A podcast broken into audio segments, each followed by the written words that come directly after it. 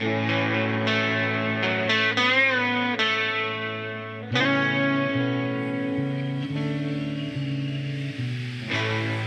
podd för tränare av Göteborgs universitet och RF SISU Västra Götaland. Välkomna till en podd för tränare. Vi fortsätter samtal med Fredrik Ahlstrand som eh, är en mångfacetterad tränare. Idag jobbar på elitnivå, har jobbat lite på alla olika möjliga nivåer. Eh, missa inte Eh, första avsnittet eh, med Fredrik. Nu finns podden på sociala medier. Där uppdaterar vi om ämnen som vi tar upp, forskning, utbildningar, seminarier, livepoddar och annat som rör dig som tränare. Gå in och sök på en podd för tränare. Men nu ska vi prata lite detaljer av det som, som du pratade om sist. Eh, vi pratar om din erfarenhet, trots att du jobbar på elitnivå så har du erfarenhet av att jobba med olika utvecklingsmiljöer, unga spelare. Så pratar vi om eh, hur selekterar vi, eller identifierar, eh, var ordet du använder. Hur identifierar vi spelare? Och så vet vi att ja, men det går ju inte. Eh, eller det går ju att identifiera vem som är bra. Men vi kan inte identifiera vem som är bra om tio år. Eller hur pratar ni om detta i, i dina miljöer som du har varit i? Det känns som att det är en fråga som, man pratar, som jag har pratat om i många olika rum jättemånga gånger. Eh, och det är just precis som du säger John, att det, det är nästintill omöjligt att säga vem som kommer vara bra om tio år. Det är ju, det är betydligt mycket enklare att säga vem som inte kommer vara det. Det kan vi vara överens om. Eh, men, men därför tror jag liksom att perspektivet tio år säger också någonting om vad som kommer vara viktigt. Det kommer ju vara viktigt att vara ihärdig, att, vara, att veta om att din motivation den kommer vara skyhög ibland och den kommer vara jättedålig ibland. Och vad gör du, framförallt skulle jag säga, vad gör du när din motivation är låg? Då kommer väl liksom grundläggande verktyg i livet som du behöver ha för att liksom vara ihärdig och hänga i. Och då är det ju mer så tråkiga ord som disciplin och liksom att, och det kommer ju krävas att du har stötteapparat, alltså vilket hem du kommer ifrån och vilken hjälp du har fått och alla de där sakerna. Och det säger jag många gånger är så här, det är en underskattad sak. Vi, vi ser teknik, vi ser fysik, men det där, liksom, vem är den där spelaren när det blåser motvind? Liksom? Ja, vi brukar, när vi pratar i teoretiskt term, så pratar vi om life skills. Eh, och det är mycket av det du beskriver. Och det, det som är spännande det här när vi försöker mäta, för det har ju gjorts massa försök att liksom forska på det och mäta vad är de signifikanta faktorerna för att du ska bli. Och det som vi hittar är ju det här klassiska, vem blir elitidrottare? Jo, eh, du har två föräldrar som är gifta, du mm. bor i villa och har två bilar. Mm. Eh, och, och, det representerar ju hela det här stödsystemet. Mm. Å ena sidan så så, och då får vi, täcker vi ungefär 80 procent tror jag, våra svenska elitidrottare. Men varför tror du att man inte vågar sig på det? Att selektera utifrån socioekonomisk status? Jag vet inte om det är det jag själv tänker att man ska göra kanske nödvändigtvis. Jag tror att man behöver...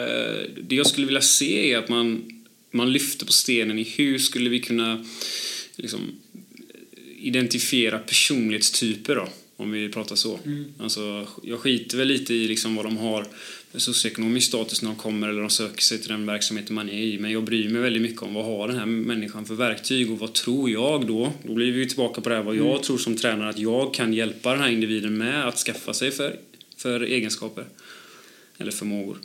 Eh, men att, att jag tror att systemet är så fast någonstans i att så här gör man. Man ser vilka spelare som är bra och man pratar med någon tränare och sådär. Och så, så blir det ju det där, liksom, ja, vi, ni har väl nämnt det tidigare den här podden med, med relative age effect och, och ja, man född tidigt, sent på året och lite sådär. Småsyskon är väl också en sån här grej, jag vet inte om det har nämnts, men liksom, majoriteten av alla duktiga idrottare är väl lillebror eller lilla syster? Nej, inte majoriteten, men det finns en högre andel. Okej, okay, det finns en högre andel. Ja.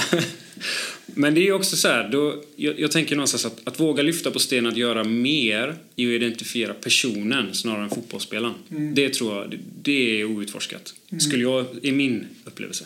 Mm. Ja, jag, är ju, jag får oftast frågan eftersom jag är ofta i diskussioner eller föreläsningar om just det här.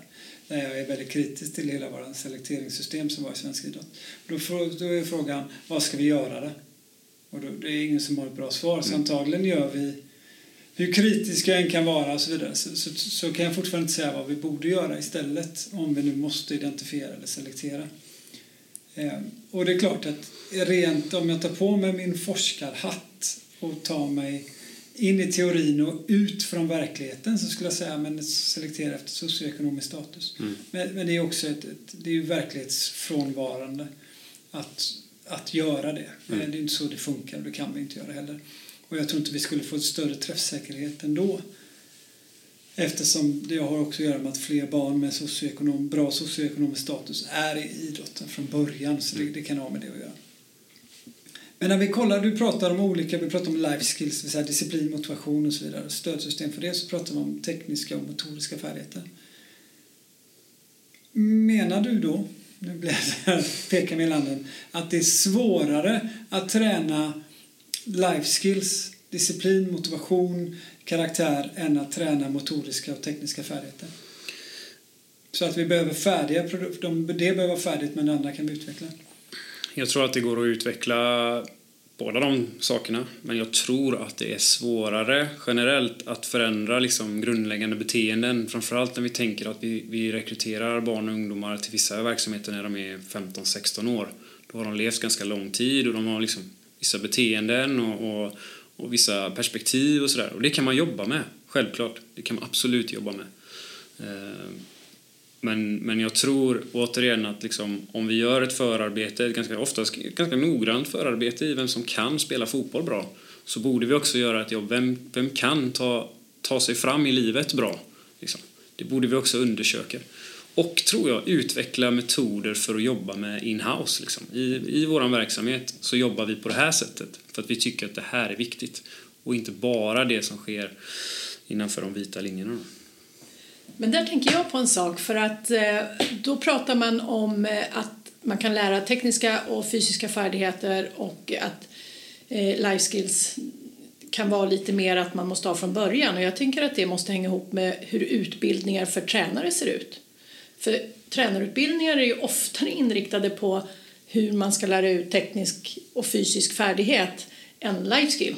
Eh, så där skulle man ju kunna tänka sig att ändra om utbildningssystemet om det är det man vill. Ja, trevligt att du säger det, för det är ju det som vi ägnar oss åt här på universitetets folkcoachutbildning. Men som du till exempel har gått, där mycket av den utbildningen är fokuserad kring det eftersom vi jobbar med eh, alla idrotter. Vilket innebär att vi kan inte erbjuda utbildning i hur du blir taktiskt och tekniskt bättre i till exempel fotboll eller innebandy. Utan vi kan jobba med de andra delarna. Mm. Och då kommer ju också samtalet med tränare i andra idrotter in. Därför då kan man inte prata om bara fysik och teknik utan då är det andra delar. Men jag tänker att om man om fotbollstränare pratar med fotbollstränare så pratar man fotboll. Och det finns en begränsning i det. Mm. Ja, nej jag tycker att du är för hård Men det kanske blir för att jag är fotbollstränare så hade du sagt en annan idrott kanske jag bara ja, du har helt rätt. Eh, så eh, du kan ha säkert rätt. Det är rimligt att du har rätt. Så vill jag säga. Men jag tänker också på det här att då är vi inne på det här. Ja, men, som du säger, okej, okay, men vi har de här tekniska och taktiska färdigheterna. De ska vi lära ut. Och sen har vi det här life skills och det här holistiska tänket. Det är personer som ska utvecklas och motivation och allt. Och, och, och då hamnar vi i den här fällan. Den här tränarfällan. Vad är det tränare ska kunna? Allt. Vi ska kunna allt. Vi ska ta hand om det här barnet, 15-årigt barn. Mm. Förutom att vi bara ska identifiera att den har en stark karaktär, att den är motiverad om, i tio års tid hela tiden, så ska vi jobba med att utveckla de sakerna samtidigt som vi utvecklar motoriska och tekniska färdigheter på olika eh, personer olika, med olika fysiska förutsättningar.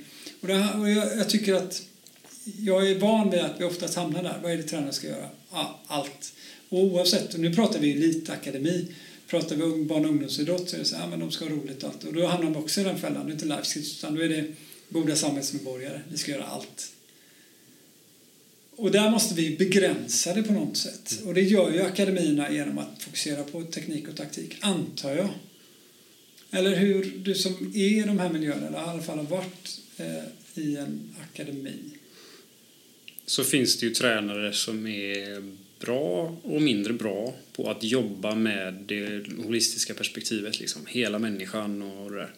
Eh, och några, så här, några väljer vägen där det är liksom, eh, trä, hårda träningen, kollektiva saker, man pratar till gruppen, mycket mindre än man pratar till individen. Eh, laguttagningen blir kvittot på om du är bra eller inte bra eller om du har jobbat hårt eller inte tillräckligt hårt. Eh, och sen finns det de som är skitbra på de här sakerna. Det som du är inne på John, som har liksom hela spannet som är hobbypsykolog, eh, duktig på nutrition och rubbet liksom. Jag tänker att ett föredöme är det jobbet som gjordes med föreningslyftet här i Göteborg där vi började titta på rekryterings, alltså ledarrekryteringsbiten när vi startade åldersgrupper inom fotbollen eh, och även andra idrotter. Att, vilka kompetenser behöver vi runt en barngrupp? Liksom? Om då är vi tillbaka där som vi pratade om förra delen då, Karin, med eh, förskollärare, ja, hela den grejen. Att vi kommer behöva andra yrkesgrupper som blir ideella ledare. Jag tror att det är precis samma sak egentligen om man tittar på elitförberedande verksamhet. Räcker det liksom att ha fotbollstränare runt laget eller behöver vi ha mer saker? Och det kanske, det kanske då ligger i knät på dem som, som ska jobba med de systematiska, långsiktiga, metodiska vägarna fram då. Eh, för jag som fotbollstränare kan ju uppleva att jag vill hålla på med fotbollen då är det oundvikligt att hålla på med människorna som är där, känner jag ju. Så jag, jag intresserar mig för detta och jobbar med det. Liksom. Men jag vill ha tid till att jobba med fotbollen och skulle vilja ha andra som kunde jobba med deras rehabilitering eller prehab eller styrka eller kost eller sådär. Men där är ju liksom, resurserna är så begränsade ofta i det. Men det hade också kunnat räcka i att vi faktiskt rekryterade andra personer än Alltså, nu ska man inte få skit för att man är före detta elitspelare, men tar du in en före detta elitspelare så får du det perspektivet. Men tar du in liksom från andra yrkesgrupper så kanske vi får andra perspektiv. Det tänker jag är jätteviktigt om vi ska komma åt att jobba med mer saker än bara identifieringen av hur skicklig man är på att spela fotboll. Liksom. Var det jobbigt svar där? Eller? Nej, inte alls. Eh, jag tänker att eh, det, det handlar ju om... Det mynnar ut mycket, ditt svar mynnar ut i hela eh, idrottens jämställdhet. Eftersom det är från början idrotten är för män, av män och det finns liksom en manlig norm, manlig kultur. Och det som du säger, förskollärare, eh, vad pratar om mer, sjuksköterskor, kvinnodominerade yrken och vi har inga kvinnor i idrotten. Det är bara att se på, om vi ska vara kritiska till vår utbildning som vi har här på universitetet, att det är ju 70-80% män som går här. För att idrotten formar den vägen. Eh, och jag tror att ska vi lösa det här problemet så behöver vi se hur vi ska förbättra jämställdheten bland tränare. Gör vi det så kommer vi också öka jämställdheten bland idrottare. Och det här gäller inte fotbollen, det gäller alla idrotter, även fotbollen som är så stark kulturell eh, rörelse. Vi har så mycket åsikter om saker som är, som är rätt ologiskt. Alltså, våra färger är det viktigaste och historien är viktigare. Liksom någonting annat. Men är inte det en risk att det inte bara handlar om jämställdhet mellan män och kvinnor utan även eh, liksom mångfald i stort? Att om vi får en mångfald på alla nivåer inom en förening så har vi lättare att få mångfald på planen också. Eh, så att säga. Eh, att, att det är en ganska homogen grupp. Nu kommer ju mina fördomar igen, men jag kan ju tycka att fotbollen är ganska homogen. Det jag ser utifrån så att säga som icke insatt. Ja, men det är den. den det är en homogen grupp och vi vet att de bästa utvecklingsmiljöerna är heterogena. Alltså om vi tittar på skolmiljöer, inlärningsmiljöer över tid så är det heterogena grupper som vi söker. När vi jobbar med rekrytering, när vi jobbar med alla typer av utbildningsprogram så försöker vi skapa heterogena grupper där det är olika personer med olika bakgrunder olika på alla sätt som träffas. Medan idrotten gör ju tvärtom. Eh, vi, vi, vi liksom dras ju åt det homogena hela tiden. När vi då börjar identifiera spelare när de är 15, när vi börjar rekrytera tränare så blir det de här Champions League-farserna. Alltså, det, det är, har vi något att jobba med. Och som du säger, vems ansvar är det? Ja, å ena sidan så håller jag med dem att de som jobbar med det, men det krävs mer också tror jag. Ändå. Mm. Så att jag tror att vad jag vill säga med det är att det, även om vi hoppar på dig för kompetenserna som vi ska ha som tränare eh, så är det också andra eh, problematik i det. Men jag skulle vilja prata mer om de här kompetenserna för jag är intresserad. Dels så om vi lämnar den här identifieringen om det är tekniska och taktiska saker så behöver vi olika kompetenser på olika plan. Och nu har ju du tagit dig, du har gjort, det finns ju två resor ofta som man gör som tränare om man ser på karriärsvägar. Det ena är som du säger, man är elitspelare. Och eftersom man är duktig i specialidrotten så blir man tränare på en hög nivå. Det andra är att man startar ung och så går man liksom från barn och ungdomsidrott, breddverksamhet och så uppdrag vid sidan och sen så hamnar man där du är nu idag. Och då tänker jag, vad är det för kompetenser som du känner att du behöver nu som du inte har fått på den resan? Jag, jag känner ju ofta att jag är otillräcklig. Mm. Eh, och har väl alltid gjort. Eller så här, jag, jag tyckte att jag var en mycket, mycket bättre fotbollstränare när jag var 22 än vad jag tycker att jag är nu. Och det är också för att jag vet hur mycket det finns att lära sig och, och alla situationer, om man vrider och vänder på dem så inser man att det finns väldigt många olika sätt att ta sig an dem. Så eh, nu känner jag lite att jag tappar bort din fråga där, men jag tror att det jag behöver framförallt är reflektion, alltså att jobba med rätt personer, att ha människor runt omkring mig där vi faktiskt kan vara ärliga mot varandra och ge varandra feedback och diskutera saker. Det tror jag är det viktigaste. Jag tror ja, inte men det är jag... svar på hur. Men jag tänker Mm. vad? Vilka kompetenser? Om du talar till andra tränare, mm. vad är det du inte kan om man säger så? Eller vad är det du kan mindre? Så kan man säga. Ehm, oj. Man hinner ju aldrig tänka på de här frågorna. Det är ju jättebra att komma hit liksom. Ehm, jag tror att det generellt sett är... Ja. Jag kommer behöva tänka på den alltså. Går det att pausa där?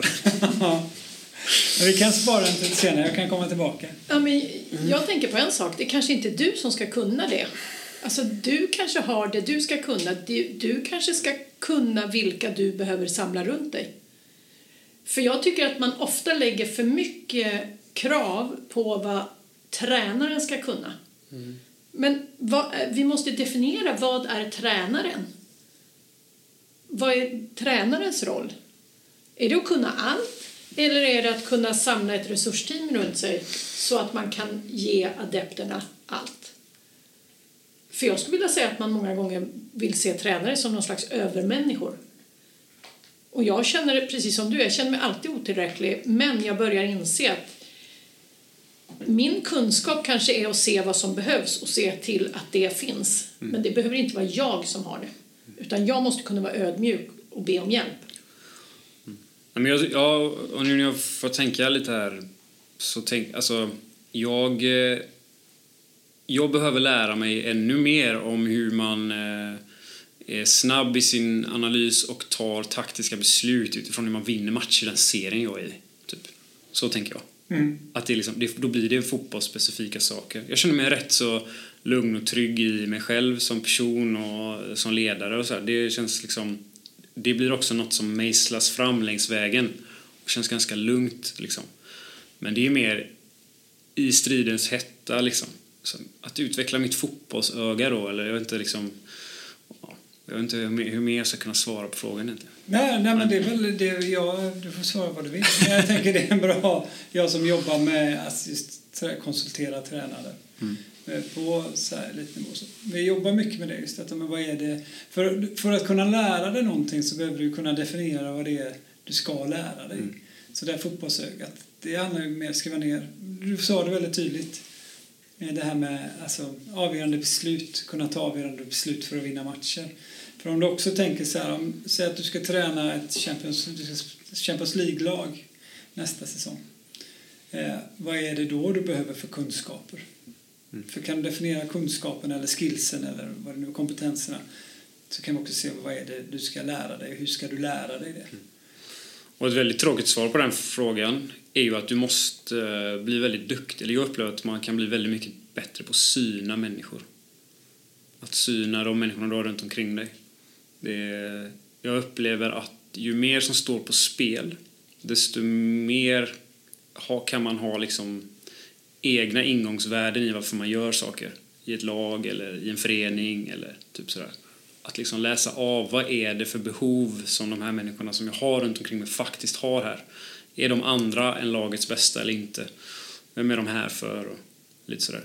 Det är ju en del av den världen man är i nu. Någon har långt kontrakt och är nöjd med det, någon är här på kort sikt. Någon, alltså, det finns ju alltid olika liksom, investeringsgrader i lagets prestation från de olika individerna i gruppen. Liksom. Och det är väl någonting som är lite nytt för mig eh, på den nivån jag är. Om man säger så. Mm. Och det är ju spännande för det är sånt som vi sällan utbildar tränare i. Eh, faktiskt, eller hur? Eh, För hur gör vi det? Mm. Att vi, när vi kommer upp på elitnivå så finns det så mycket olika kompetenser så, som, Mm. inte, som är väldigt svårt att utbilda i och Mm. svårt att ta på, svårt att forska om också för den delen. Det är det Mm. som gör att du inte kan utbilda i. Jag tänker på en till fråga som är Eh, du som tränare då, jobbat som tränare så länge. Hur avgörande är du egentligen? För min, min tanke, och det här känner ni båda igen nu, att när man är inne i det som tränare så tänker man att det jag gör, det, det är liksom det som definierar allt och avgör allt. Man, man tycker att man är jätteviktig så man, man, man gör det. Och sen så när verkligheten kommer, framförallt när man har fått distans till olika grupper eller olika individer så märker man att "Ja, men jag var bara en del i det och jag kanske inte hade någon del i det. Eh, Men hur resonerar du om det? Att det finns vissa situationer där man är helt avgörande. Eh, och det finns andra situationer där man eh, bara får låta saker och ting hända. Eh, och oftast är man ju helt avgörande i typ praktiska saker som tränare. Mm. Se till att folk kommer till rätt plats för rätt tid, exempelvis. Det är ju, men om man, om man ser till mer liksom själva prestationsdelen så tror jag att eh, man har rätt stor inverkan under veckan. Men man, ju närmare matchen man kommer så blir det mindre. Eh, och när matchen spelas så är ju din insats ganska liten. Liksom. Den är ju nästan, det är ju nästan så att du hade kunnat sitta på läktaren och få gå ner i omklädningsrummet i paus och säga något. Eh, men då hade du också bara kunnat öppna med, vilket man själv har gjort många gånger, med vad, vad tänker vi liksom? Vad tänker vi nu? Läget i matchen är så här. Vad gör vi nu? Om man ställer den frågan som ledare så är ju, det blir en väldig kraft i gruppen. Men för att vända på din fråga då så krävs det också att man tar mod och öppnar upp den frågan. Mm. Så därför blir frågan om hur viktig man är oerhört svårt, svår att besvara på. För all, allting du gör får en följdeffekt på något sätt. Liksom. Mm. Om det är att göra ingenting eller om det är att göra jättemycket. Mm. Jag tycker det är spännande för jag har själv eh, vacklat mellan det där man tycker att man är jätteviktig och samtidigt som man märker att ja, men, det är nog inte jag. Det är det såna här, jag har jobbat med mycket talangutveckling. Spelare som man tycker att man har lagt så mycket energi och man tycker att man var en del. Och sen så pratar man med dem, eller de pratar, och de upplever inte alls att man har varit en del i deras liksom, karriärsresa. Och det tycker sånt tycker jag är spännande. Liksom, att nej, kanske inte hade så stor inverkan som jag trodde. Oftast får du ju dina kvitton när du går ut genom dörren. Det är ju det som är så sorgligt. Det är som med de flesta mänskliga relationerna. Du får kvitto på hur viktig du har varit för någon när du, när du lämnar. Och det är, väl, det är väl så här med. Vi, vi lever ju också i en kultur där liksom att, att berätta för någon hur, hur bra du är, eller hur duktig du är, eller hur uppskattad du är, det gör man inte. Jag, jag kan bli bättre på det också. Liksom. Till spelare, till mina kollegor, till, här, generellt. Liksom. Jag har en fråga där. Jag tänker på, du var inne på det lite grann. Eh, du har ju jobbat med yngre med ta, liksom, ja, men talangutveckling eller vad vi ska kalla det för. Eh, och då jobbar man ju långsiktigt och över tid med personer. Men nu är det ju inte du som bestämmer hur länge du jobbar med varje spelare. Hur tacklar man det i att bygga relation och liksom eh, titta långsiktigt på deras... För du ska ju se deras hållbarhet ur ett långt perspektiv, att de ska spela fotboll länge. Men de kanske bara är hos dig ett år. Ehm, hur påverkar, liksom, vad är skillnaden att träna folk över tid och verkligen jobba med dem och att du inte kan bestämma hur länge du har dem hos dig? Ja. Den, alltså den stora skillnaden är att du måste vara mycket mer selektiv i vem du ger tid. Liksom. Det är ju det, det tråkiga svaret i, i den miljön. Liksom, att du måste tyvärr selektera din tid och välja några som du ger mer eh, feedback, mikrosamtal, kärlek, whatever. Liksom. Um, och, och ibland så måste du till och med vara selektiv i veckan inför en viss specifik prestation. Så du blir väldigt, väldigt, väldigt kortsiktig ibland. Eh, sen, sen försöker jag intala mig själv att liksom att vara mig själv är det som har gjort att jag fått chansen att vara här. Så jag ska försöka fortsätta att bara vara mig själv. Det är ju väldigt lätt att tappa sig själv och tänka att nu är jag här, då måste jag vara någon annan. Fast du, du som fotbollsspelare blev ju vald att komma hit för den du är, inte för den, något annat. Liksom. Och det är väl viktigt att intala sig. Det som är väldigt, väldigt skönt om man får vända på det är ju att vara i den miljön där, där eh, du inte blir av med jobbet om du förlorar. Alltså när du är i akademimiljöer eller annat. Det är ju liksom, låt det ta tid. Liksom. Låt det ta tid. Är där, även där tycker jag vi, vi gör bort oss i att ha så himla bråttom med saker. Um, så tid är ju en otrolig lyx. Och det man fått eh, öva sig på nu är snarare då, det är att vara selektiv med sin tid. Liksom. Hur mycket av det här känner du igen dig som elitidrottare i individuell idrott och tränare? I det, i det med att, ha, att jobba över tid och så vidare? Ja. Uh, ja, nej, men jag ser ju problematiken med det här när man inte bestämmer själv. När man jobbar med individuell idrott har man ju mer ett inofficiellt kontrakt med sin aktive. Liksom, att, ja, men vi jobbar tillsammans och jag jobbar långsiktigt. Och om min aktive väljer att gå till någon annan. Jag har ju inte fått betalt för att träna de aktiva jag har mer än jag var lärare, men då var jag ju lärare. Men de seniorer jag har tränat de väljer ju själva och när de inte tycker att jag har något att ge eller när jag inte tycker att jag har tillräckligt mycket att ge då ska de gå vidare. Men jag känner mig ju fortfarande som en del av deras karriär och jag har fortfarande kontakt med, med de flesta som jag har tränat, som jag har tränat liksom över tid även när de har varit seniorer eh, när de presterar och de kan höra av sig till mig och jag hör av mig till dem. Så att jag, jag har så svårt att se det här med att man, ja nu har du ett år med den här, du ska få ut det absolut max av den här personen under det här året för att vi ska vinna. Det perspektivet skulle jag nog inte klara av att jobba under tror jag. Mm. Mm. Eh, åter till Fredrik. Vad är det lättaste med att vara tränare? Gå till jobbet. Ja. Det är ju väldigt enkelt. Ja, precis. Men jag tänker göra det. Att göra som tränare. Vad är lättast att göra? Att ge någon eh, beskedet att du ska spela. Det är enkelt. Det är mm. aldrig svårt. Nej. Um, det blir relativt enkelt att, att sätta ihop en träning. Det är relativt enkelt. Det svåra om, man får fortsätta din fråga. Det är ju liksom att, att, hålla fast vid en kurs över tid. Att eh, hålla koll på eh, belastning, mental och fysisk, över tid. Att eh, hålla de här människorna i gruppen som upplever att de inte har den rollen de vill ha så pass investerade att de ändå hjälper oss vinna. Det är det, det svåraste egentligen, över tid.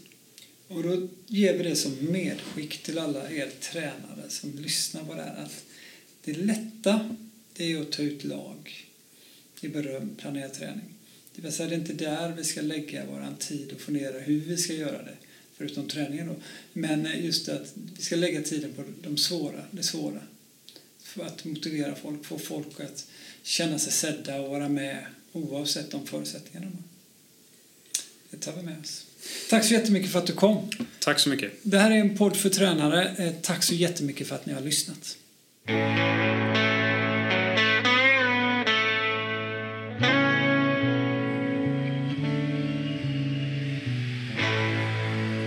För att ni har lyssnat på en podd för tränare.